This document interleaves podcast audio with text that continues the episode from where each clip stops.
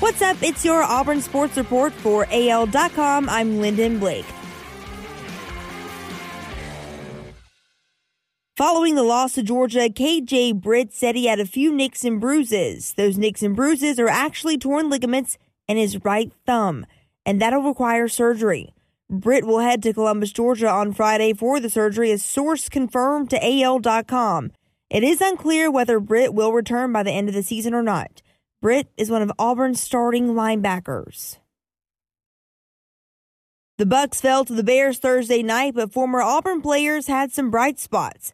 Carlton Davis started at cornerback for the Buccaneers. Davis made seven tackles, intercepted a pass, and broke up another. Davis tied his single game high for tackles reached twice in 2019. Davis got his third interception in the past four games after he picked off one pass in the first 28 games of his NFL career.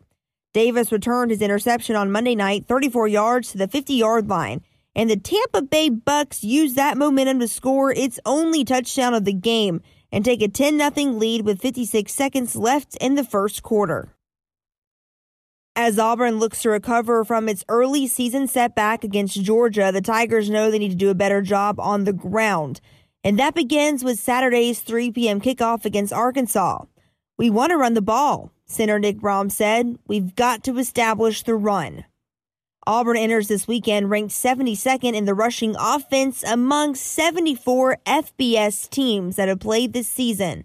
The Tigers are averaging a meager 65 rushing yards per game and just two and a half yards per carry. The television network for Auburn's matchup against Arkansas this weekend has been switched as a result of Hurricane Delta. The game, which was originally set to kick off at 3 p.m. on SEC Network, has been moved to ESPN, the SEC announced Thursday. The move came as the league shuffled its television schedule following the rescheduling of LSU and Missouri. That's your Auburn Sports Report for AL.com. I'm Lyndon Blake.